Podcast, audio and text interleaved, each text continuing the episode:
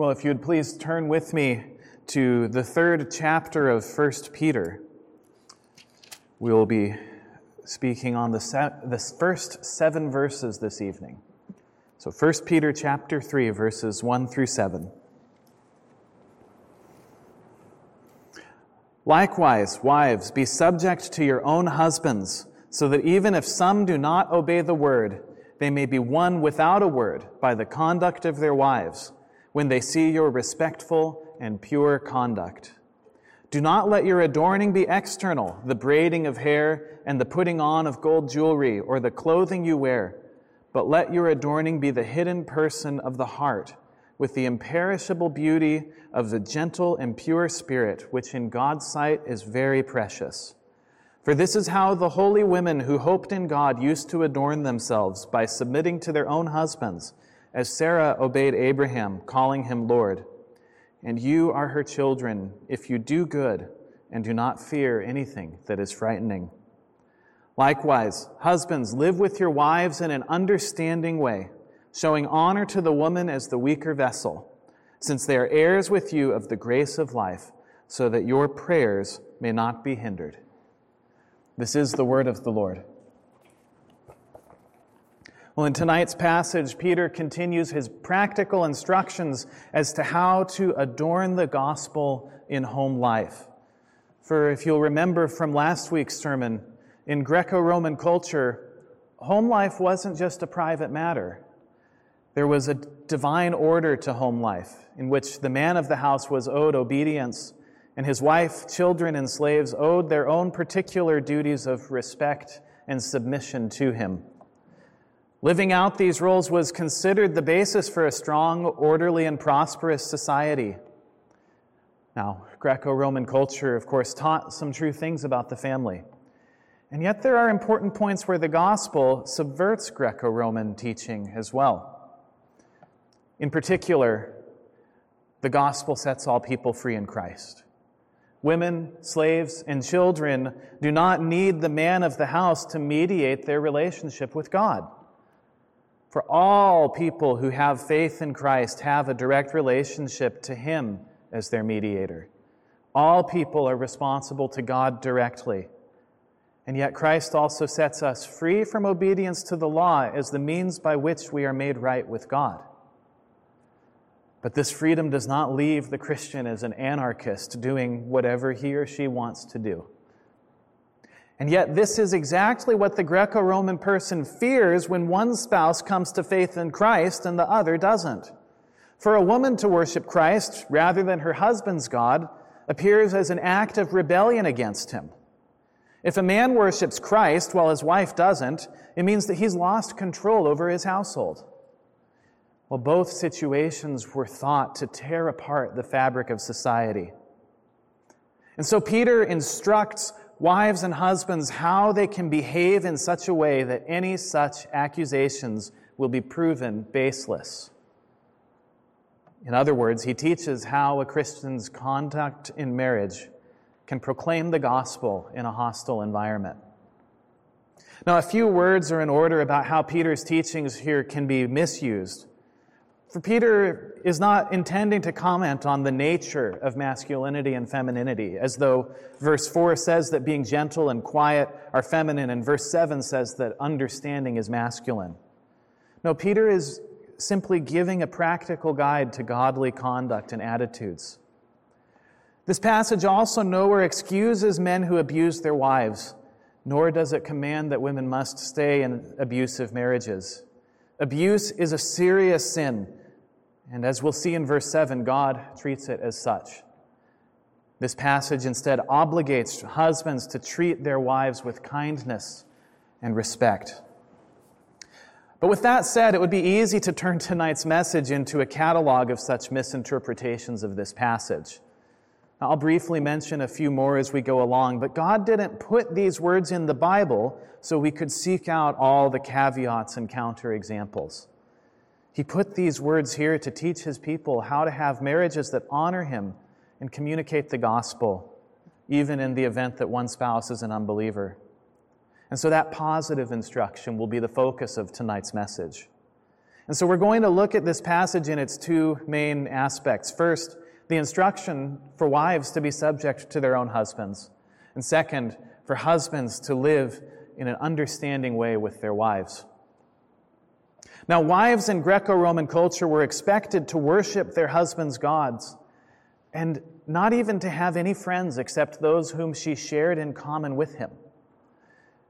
Well, you can see how worshiping another God would be understood as rebellion, and how going out to join other believers in worship might give the impression she's stepping out on her husband.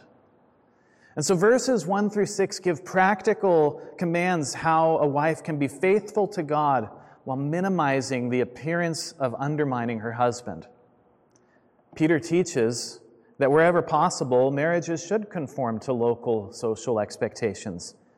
And yet, nevertheless, we find important ways that biblical teaching on marriage differs from Greco Roman thought. Now, the first is that Peter teaches a wife's subjection to her, to her husband is a matter of faithfulness to the true God. This responsibility is indicated by the word likewise here in verse 1. It means in the same way. It calls back to the command in verse 18 for slaves to be subject to their masters on account of the fear of God.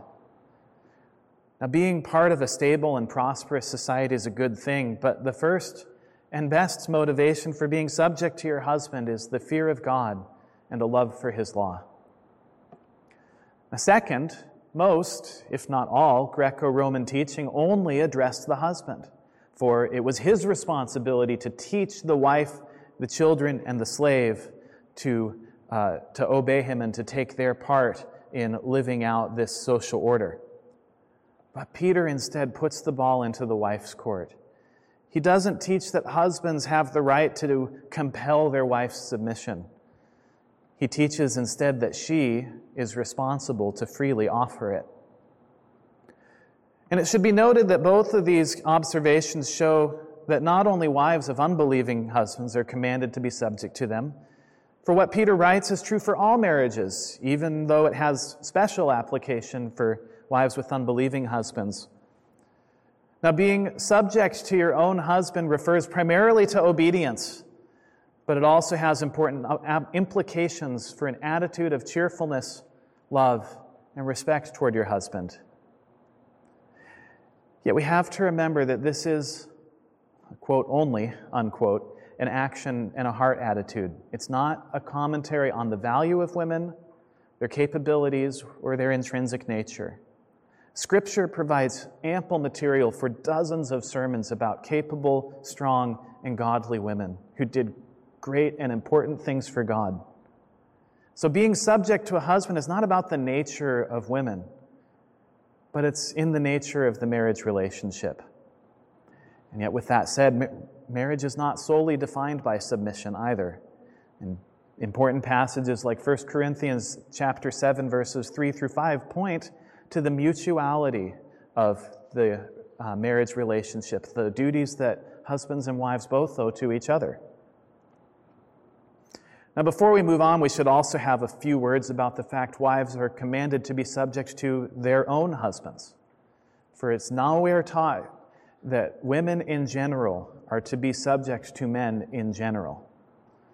And as New Testament scholar Karen Jobes points out, it also suggests that the couple, each couple, is free to consider how best to work out this general command in the details of their own marriage. Now, Peter gives two motivations for wives to be subject to their husbands. And the first is the possibility of converting an unbelieving husband and the second is living in imitation of the holy women of the Old Testament. And sandwiched in between these two, there are some general practical instructions as to what that subjection would look like. So, first, we look at the conversion of unbelieving husbands, which Peter writes about here in verse 1. It's practical instruction for how you can give good testimony for the gospel in a society that is hostile to the gospel. And this is often best done by affirming the good things society values, and yet also affirming that in that society these good things have become twisted, and that the true fulfillment of a society's good longings are found only in Christ. I've heard this referred to sometimes as a constructive subversion. And it's a concept that, that is reflected in 1 Corinthians chapter 1, where Paul writes that Jews seek signs and Greeks seek wisdom, and yet that true power and true wisdom are not found in Jewish or Greek thought. They're found instead in the crucified Christ. Now, in Greco Roman society, it was considered shameful for a wife to instruct her husband. Now, for a wife to convert from her husband's gods to worship Jesus Christ at all was shameful enough to him. And for her to instruct him as well would be to add insult to injury. And so, it, what Peter is saying here is if she converts to Christ and continues to be subject to her husband, maybe even to do a better job of it, she can show that not only is she still a good wife, she can show that she even has better reasons to be a good wife than she did before her conversion. All without needlessly, and that's an important word, needlessly, violating the standards of their society. Now, Peter is counseling the use of wisdom and discretion in proclaiming the gospel, and even in proclaiming it silently when needed. Now, we all need boldness in proclaiming the gospel, and God gives oppor- plenty of opportunities to do so with words. But we also need wisdom and discretion to proclaim the gospel in the ways best suited to the society where we live. Healthy marriages and healthy families spoke loudly in the ancient world, and they still do today. And that's what we read here of faithful women married to men who do not believe the gospel. Their husbands may be won over for faith in Christ, even without a word. In the Confessions, Augustine writes of his own mother, Monica. He says, She served her husband as her master and did all she could to win him for you. He's speaking to God. S- speaking to him of you by her conduct, by which you made her beautiful. And finally, when her husband was at the end of his earthly span, she gained him for you. Now we turn to the practical instruction for how to live this way. For we have here in verse 2 that attention is paid to respectful and pure conduct. And again, we see that godly fear makes its appearance, for that word fear in the Greek is the word behind respectful here in the ESV. Godly fear is a central feature of Christian living. Living in godly fear has its attractive qualities. It'll change the way that we act toward other people. But most of all, in godly fear, we demonstrate that God is the one who motivates our good conduct and it puts limits on the subjection of wives to their husbands. For we cannot honor anybody above God or do the will of anybody else when it is in conflict with His. Pure conduct is also mentioned, a word that references God's own moral purity. We read a similar concept in 1 John chapter 3. We are God's children now, and what we will be has not yet appeared. But we know that when he appears, we shall be like him, because we shall see him as he is. And everyone who thus hopes in him purifies himself as he is pure. Con- conduct yourself toward your husband by living in accordance with what God commands in Scripture, living in imitation of his own goodness. Peter then turns to a more detailed description of such respectful and pure conduct. He counsels not external adornment, but inward adornment. For the godly way of life is not external. It isn't about external things.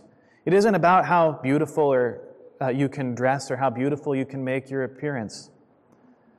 Now, in context, it should be clear that Peter is not saying that it's wrong, period, to dress up or to do your hair.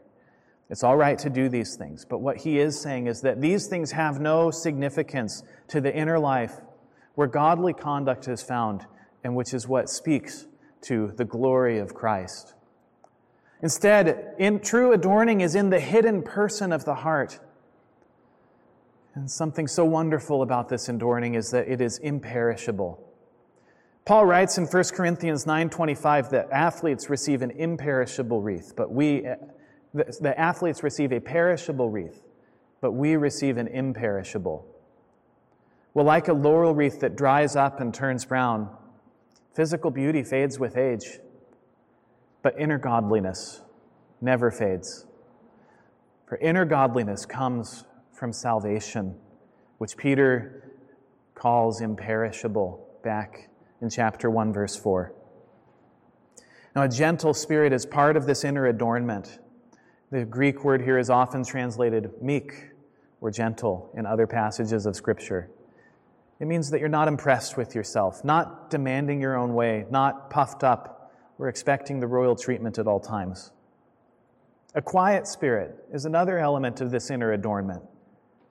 Now, this isn't about being seen and not heard or never speaking up in the marriage relationship. It's a reference to not being a busybody, not being easily perturbed, not given to anger. Quietness doesn't stick your nose where it doesn't belong and doesn't seek attention. Now, Scripture does not portray gentleness and quietness as only feminine qualities, for these attributes are very precious in God's sight for both men and women. For Christ describes himself as gentle and lowly in heart. And in Galatians 5, we read that gentleness is an element of the fruit of the Spirit that is born in all believers by the Holy Spirit. And Paul writes in 1 Thessalonians 4:11 that all believers should aspire to live quietly and to mind your own affairs. And yet in the situation Peter is addressing, they are especially appropriate character attributes to emphasize in the conduct of a wife toward her husband. And yet there's an important lesson here for the guys. For it shows how godly character is what you should treasure most in your wife what you should look for most in your future wife. Outward beauty is a fine thing, but it is only skin deep. And so we should all delight in the things that God treasures. And a gentle and quiet spirit are precious to Him. Shouldn't they be precious to us too? But where are you going to find these character attributes? They're found only in union with Christ, only as Christ makes you like him. For Christ is the only one who reflected pure godliness in his conduct. He alone is the one who is perfectly gentle and lowly. And he reflected this character on the cross.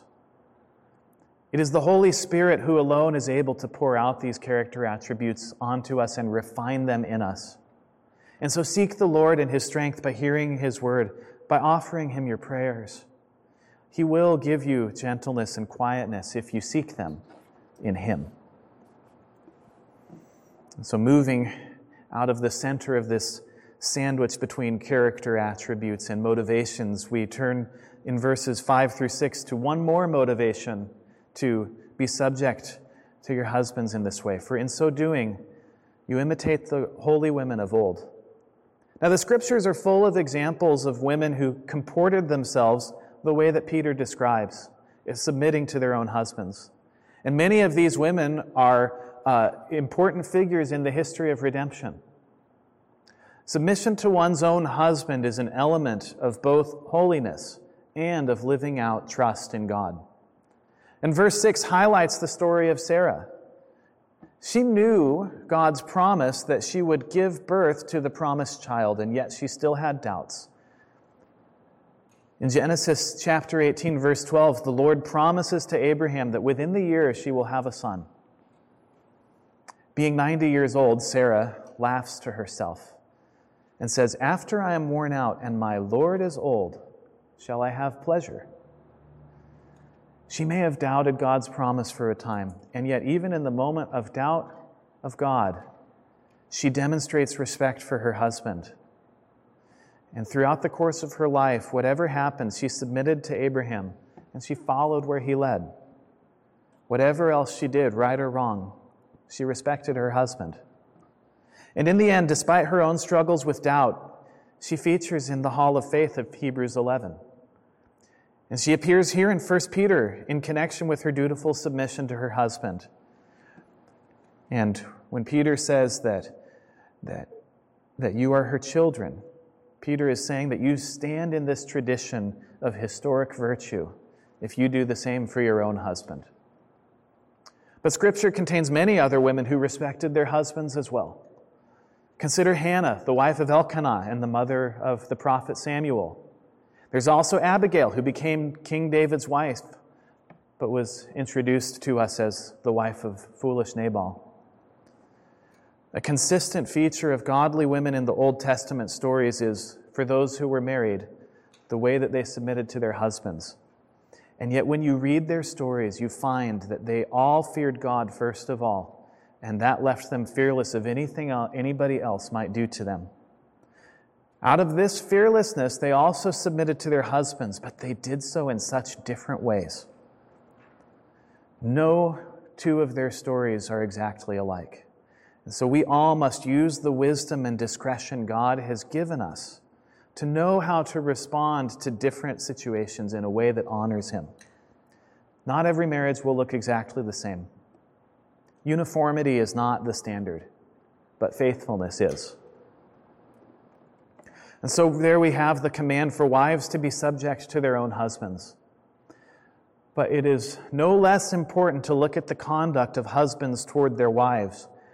Although Peter does it in fewer words here, one verse compared to six, it is still so critically important to the health of families that they be led by God honoring husbands. And here in verse 7, we have the command for husbands to live in an understanding way with their wives. And guess what? Again, we have this word likewise.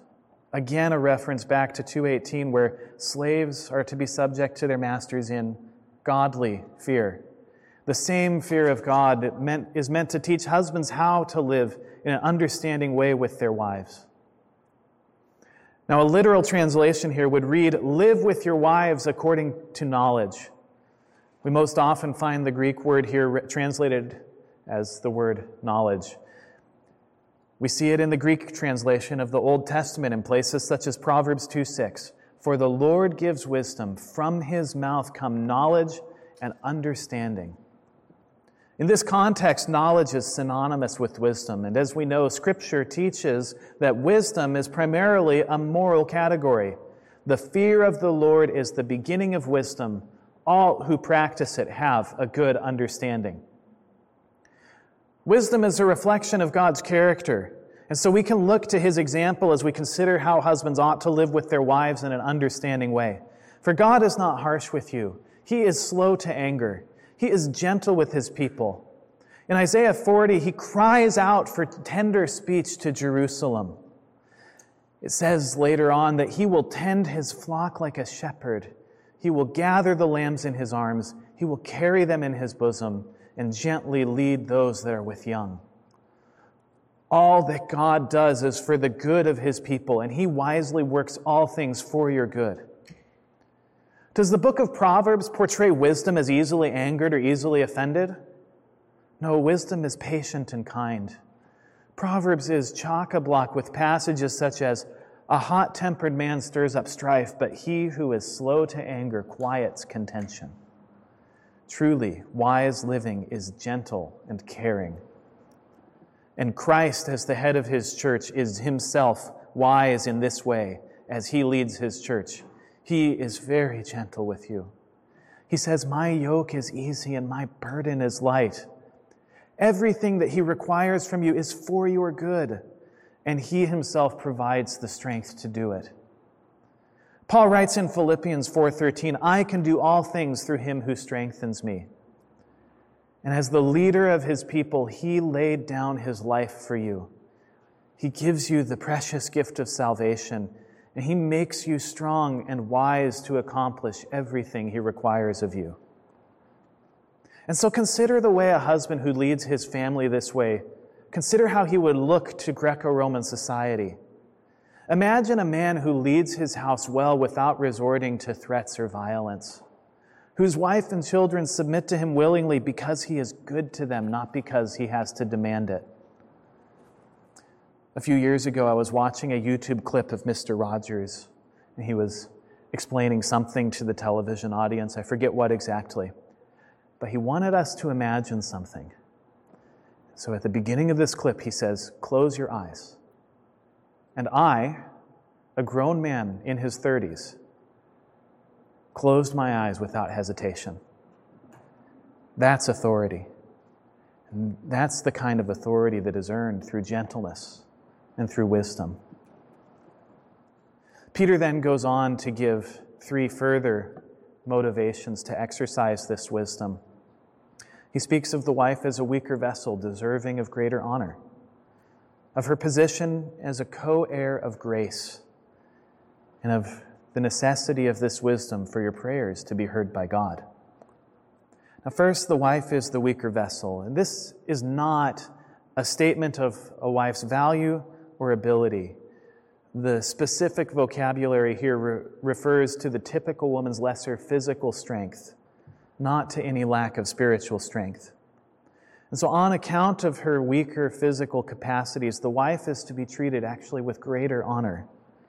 Consider how your more beautiful and precious possessions are often the things that are more easily damaged.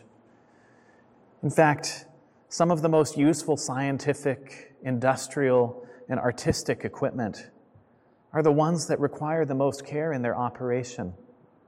And yet we don't value them any less. Instead, we take all the greater care of them. So the wife's generally lower physical strength, although I've known women stronger than me. None of them were married to me, I guess, but I've known women stronger than me. This is not an invitation for abuse. Rather, it's cause to handle her with care.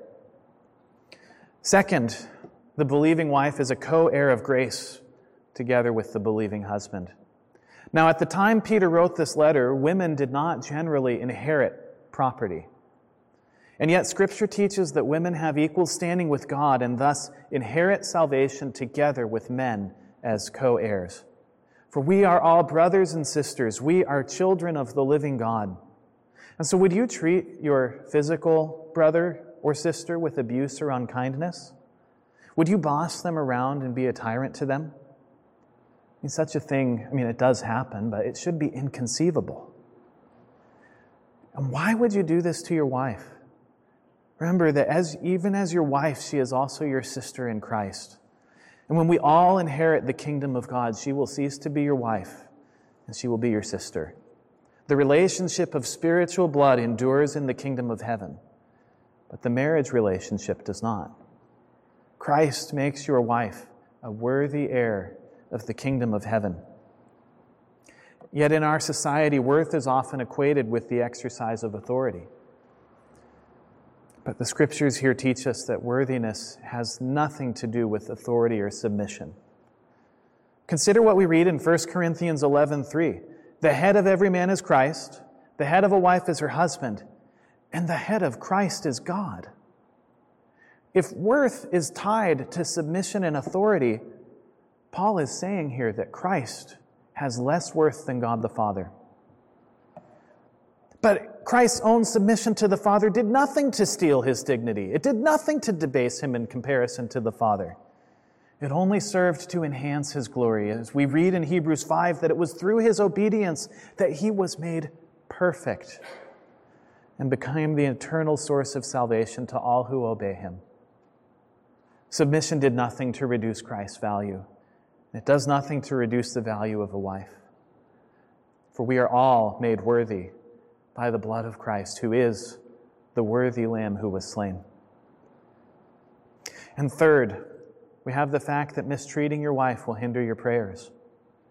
Now, if the instructions to husbands in this passage are shorter than the instructions to wives, that brevity is more than made up for by the seriousness of this threat. God will not readily listen to your prayers if you abuse your wife. It displeases God very greatly when a husband mistreats his wife. In fact, it displeases God greatly when any authority figure abuses or mistreats anybody uh, in a position of submission to them. The Westminster Larger Catechism teaches that the fifth commandment requires superiors to love, pray for, and bless their inferiors, to provide for them all things necessary for soul and body. The fifth commandment forbids superiors to seek themselves their own glory, ease, profit, or pleasure, to correct their inferiors unduly, or to provoke them to wrath. God did not give you your wife so that you could lord it over her. He takes the abuse of authority very seriously, for he himself uses his authority for your good. you must do likewise. So there we have the twin commands of wives to be subject to their own husbands, and husbands to be understanding toward their wives. In so doing, we show godly fear while also respecting the current social order. Now, it's hard to do, but what a great reward it is. For even in simply quietly living according to our faith, God gives opportunities to proclaim the gospel. Now, the Greco Romans meant for the order of marriage to ensure social stability. And that's not bad. But we have far better reasons to have godly marriages. For in godly marriages, we express the character of God for a watching world. Now, I'm not going to tell you that we live in a society that honors marriage in general. You'd actually probably laugh me out of the church if I tried. And yet, even our society, in its way, does appreciate a healthy marriage when it sees one. There are loads of public figures who dishonor marriage in all kinds of ways. And yet, every now and again, you do find those celebrity couples who have opened up about the hard but rewarding work of keeping their marriages healthy and strong.